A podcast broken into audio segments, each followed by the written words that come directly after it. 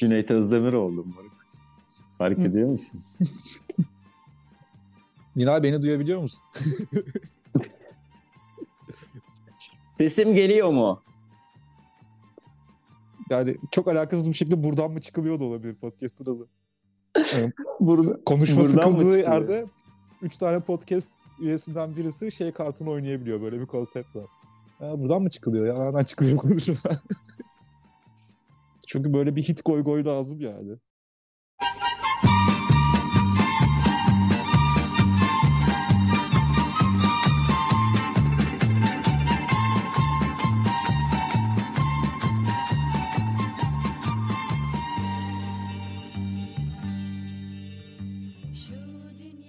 Hola.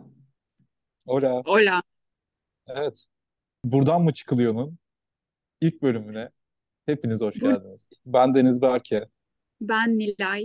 Hola amigos. Bekircan Akat. Buradan mı çıkılıyor podcast ismine çok ani bir şekilde girdim ama bunu da biraz şeye bağlıyorum. Yani daha önceden çok fazla alışkanlıkların içerisinde bulup nasıl çıkılacağını bilemediğim yerler çok oldu. O yüzden nereden çıkıldığını araştıracağımız bir podcast olabilir. Bence güzel. Eleştiriye açık. Bilgisayarımın başında İstanbul'dayım. Daha önceden yaptığım girişimler sonucunda yoga eğitmenliği ve yoga eğitmeni olacağım yoluna bile girmiştim. Sonra bütün alışkanlıklarımı alt üst ettim bu yolu sorgularken. Sonra bayağı motive olmadığım bir dönem geçirdim. Şimdi de hayatta oralardayım yani. O yüzden böyle daha üretken olursak daha mutlu olacağımızı düşündüğümüz için en azından bir yerden başlayalım diye yarı amatör bir podcast başladık. Sen neredesin? Ben Berlin'den katılıyorum arkadaşlar. Tasarımla başladık. Şimdi MBA yapıyorum. Önce tasarım diye girdim. Şu anda kafam karışık. Yolumuzu bulacağız diye düşünüyorum. Sen neredesin? This is Dublin. Well folks. Güzel bir yerdeyim. Mutluyum. Yaklaşık bir senedir buralardayım. Keyifli. Şu an master yapıyorum. Dijital medya üzerine. Endüstriyel tasarımcıyım. Tasarım yapıyorum. Aşçıyım. Tumblr'da da varım artık. Yani sosyal medyanın her yerinde olmaya çalışıyorum. Neden podcast yapmıyoruz dedim. YouTube'da ben yokum çünkü YouTube'da Berke var. Rakip olmuyorum yani. Evet doğru. Ama kendini ifade etmek çok önemli bence bu çağda. Çünkü çok tüketime düştüğü zaman insan bir yerden sonra o üretenlerin de kendisinden biri olduğunun inanılmaz uzağında bir noktaya düşebiliyor, ben kendi tecrübemden konuşursam. Yani üretince en azından var olduğunu ve kendini ifade ettiğini farklanınca bir bağlılık gelişiyor sanki, hayatına karşı bir tutunma geliyor. Bir şeylerin başlangıcı için çok güzel bir tarih. Tam yılbaşıyla beraber sonuç olarak insanlar hep bir kararlar almaya çalışıyor. Bir de yani bu tarih benim için özel bir anlam ifade ediyor. Tam bir ay önce bir işte rutine başladım tekrardan kendimi dönüştürmek için. Tam ayın 15'i son günüydü. O gün de bugüne denk geldi. Bu da artık manifest 7-7-7. Nedir bu rutinin? Şey değil ya. İlk önce çok hiçbir şey yapasım yoktu. Sabah yürüyüş yapayım dedim her gün. Sonra 2-3 gün yürüyüş yaptıktan sonra fark ettim ki yürüyünce bu sefer başka enerji geliyor. Onunla spor da yapmaya başlayayım dedim. Ama rutinlerin önemini anlamaya başladım yani. Her gün aynı şeyi yapmak sıkıcı değil, tam tersine gelişimi ölçebildiğin için daha heyecanlı bir hale geliyor aslında. Ben de meditasyon rutinine başladım arkadaşlar. Yazın başlamıştım. Yazın yoga ile birlikte başladım. Ve uyku düzenim düzeldi. Şu anda her gün mesela sabah 7-8 gibi kalkıyorum. Karanlık. 7'de sabah. Her yer karanlık oluyor. Evet, bir giriş yapıyorum o zaman. Nasılsınız? İyi sen. Ya ben yok, moralim bozuk. Ne oldu? Laptop aldım.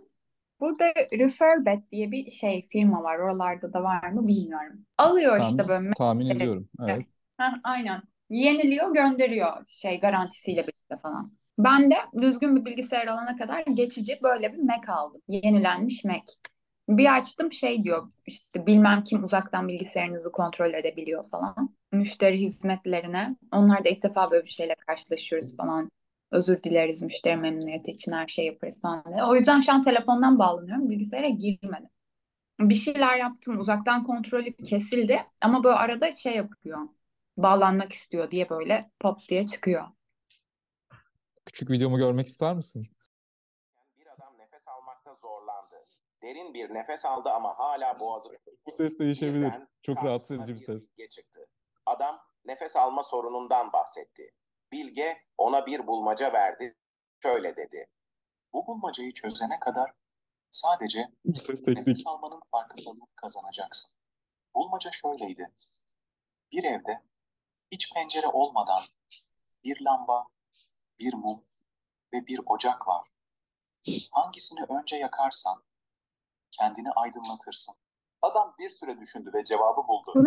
Berke Araslı'nın YouTube deneme reels'larım aynen. En kolay ne örnek çıkartabilirim diye şöyle bir hikaye yazdım ChatGPT'ye, onu seslendiriyordum. Ne zaman başladın?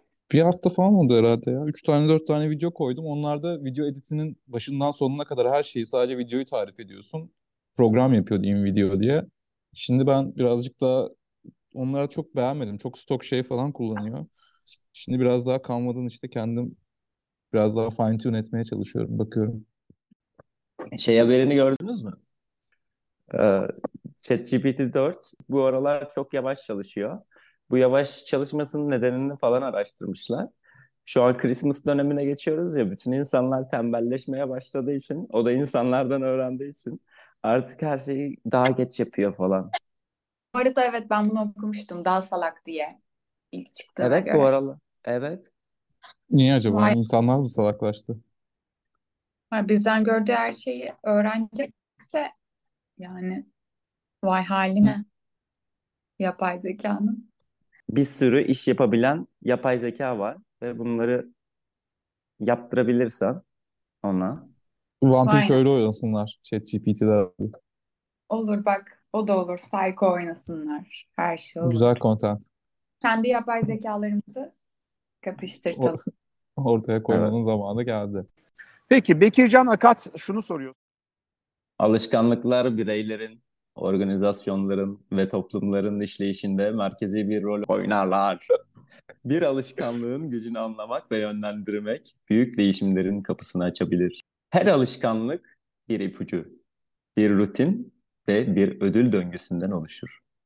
Bu döngüyü anlamak, alışkanlıkları değiştirmenin anahtarıdır.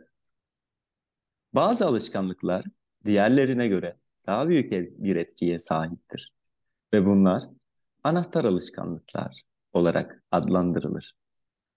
Anahtar alışkanlıklar kavramı size ne ifade ediyor?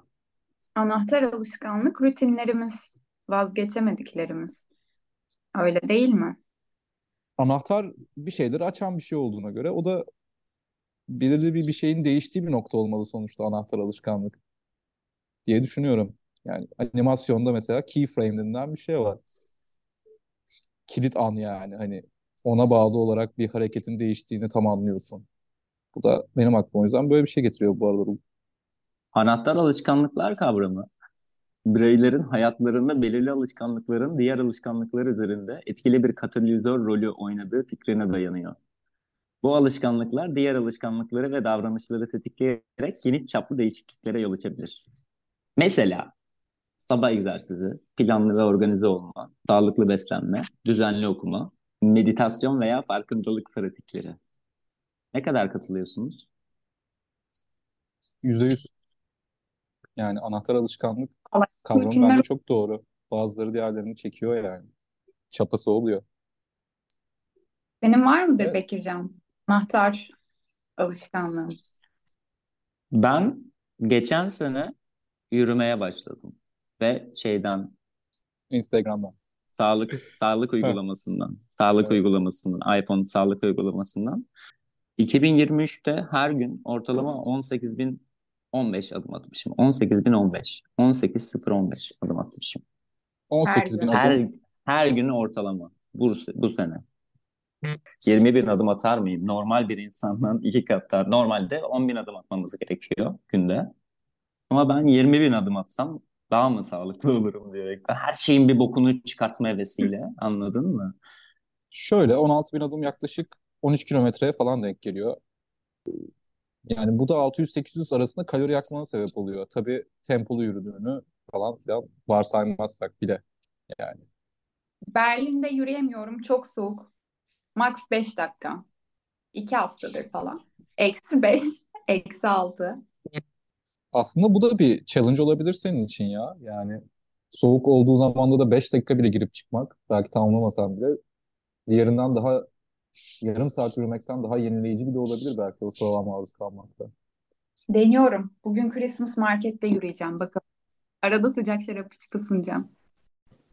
Peki Bekircan Akat şunu soruyor. Medenileşmemiş milletler ve çocuklar renklere en parlak halleriyle büyük bir düşkünlük duyarlar. Sonra da şöyle ekliyor Göte. Aynı durum eğitimsiz insanlar ve Güney Avrupalılar. Özellikle de parlak renkli korsajlar ve kurdeleleri olan kadınlar için de geçerlidir. Aklınıza böyle renkli, çekimli olan böyle bir topluluk geliyor mu? Şu an düşünüyorum. Yani illa moda konusunda falan gibi de konulanılmamış sonuçta.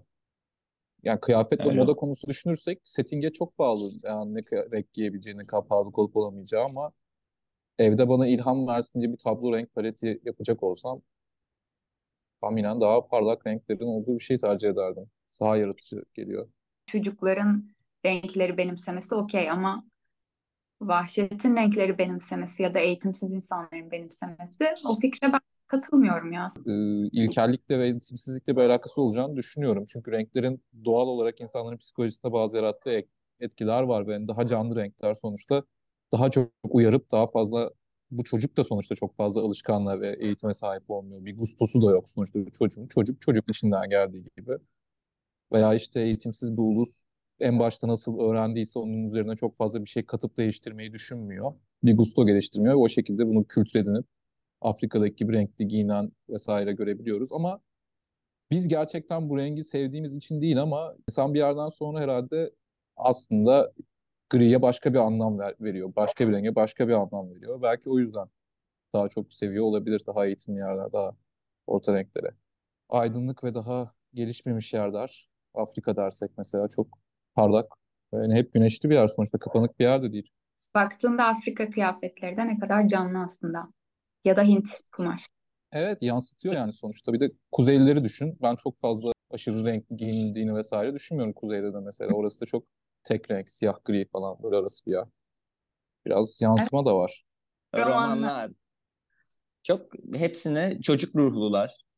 Eğitimsiz insanlar aslında baktığımızda. Eğleniyorlardı. Afrika'nın kabileleri. Medeniyetsiz. Evet, biraz yani rock toplumlar işte. Fazla kural olduğu söylenemez. Çingenelerden bahsediyoruz. Aynen. Cipsi. Kendi kültürlerine aşırı bağlılar bir kere. Yani bir şey öğrenmeye ve dışarı çıkmaya çok niyetleri falan da yok. Genelde kendi mahalleleri içerisinde yaşıyorlar bir şekilde. Başça Çingane, eski Türkçe çıgan, fakir, yoksul. Türkiye Türkçesi fakir, miskin şeklinde köken bilgisi mevcutmuş. Ama benim bildiğim Çingenelik İspanyollardan çıkmış. Hatta Katalanlar diyebilir miyiz bilmiyorum. Ama sanki Çingenelik İspanya'dan doğmuş bir şey. Bilmemek ayıp değil, öğrenmemek ayıp diyoruz. Çingeneler aslen Kuzey Hindistan kökenli olup günümüzde ağırlıklı olarak Avrupa'da yaşayan göçebe bir halk. Hindistan'ın Pakistan, Karachi bölgelerinde işte. Nehir havzası boyunca Pakistan ve Afganistan'ın da içinde bulunduğu bölgelerden Milattan sonra 420, neden 420? 420 civarında İran ve Anadolu üzerinden dünyaya yayılmış bir Hint-Avrupa halkıdır. Orada da gene enteresan bir numeroloji var yani 420, evet. Adamlar bu tatlısını çal oynasın, sen oraya gidebilmek için çalışıyorsun, çabalıyorsun. Günün sonunda rahatlamanın en mükemmel rahatlamada öyle bir deşarj olması iyi kovalıyorsun. O hep deşarj olma halinde. Yani Türkiye'de 600.000-800.000 civarında varmış. Almanya'da 110.000-130.000. Aynen. Ben de çünkü aşağı yukarı şeyden biliyordum. Bu flamenko müziği İspanyollara dayandırıyorlar ya, İspanyol gitar falan diye. Bir dönem ona ilgi duyarken araştırmıştım böyle. Orada da bir kitap alıp okumuştum. Yani tek düzgün üzerine yazılmış araştırma kitabı gibi bir şeydi. Ritimlerinin aslında Arap ritimleriyle, arabesk ritimleriyle aynı olduğu ve bunların aslında işte Endülüs'ten İspanya'ya, Akdeniz üzerinden böyle büyük yelkenlerle göç eden ve Akdeniz rüzgarlarından da yelkeni vuruşundan çıkan ritimler falan olduğu yazıyordu. Yani aslında o Arap'tan, Hindistan'dan falan gelmesi, bu da double check oldu Bekircan'ın bilgisiyle. Müzikleri de dansları da. Yani tek bir kültür yansıtmıyor. Doğudan, batıdan gerçekten bir sürü sentez var. Berlin'e... Çok içme kayınço, bırak artık muhabbeti. Bırakalım mı muhabbeti? Evet. Bugünkü podcast'imizde birçok şeyden konuştuk. Evet. Kafalar karışık. Yeni rutinlere, yeni başlangıçlara güzel girişler olsun. Bilmiyorum. Birazcık giriş olarak kendimizi tanıtacağımız bir bölüm olsun istedik. Buradan mı çıkılıyor?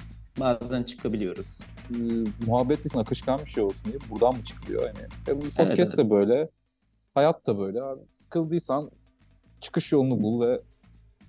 Sizin de buradan mı çıkılıyor dediğiniz konular varsa... Buradan mı çıkılıyor podcast@gmail.com'a sizin buradan çıkış yapacağınız noktaları konuşabiliriz. Evet, sonuna geldik. Öpüyoruz. Sonuna geldik. Umarım. Bye bye. Seviyoruz. Haftaya görüşmek üzere.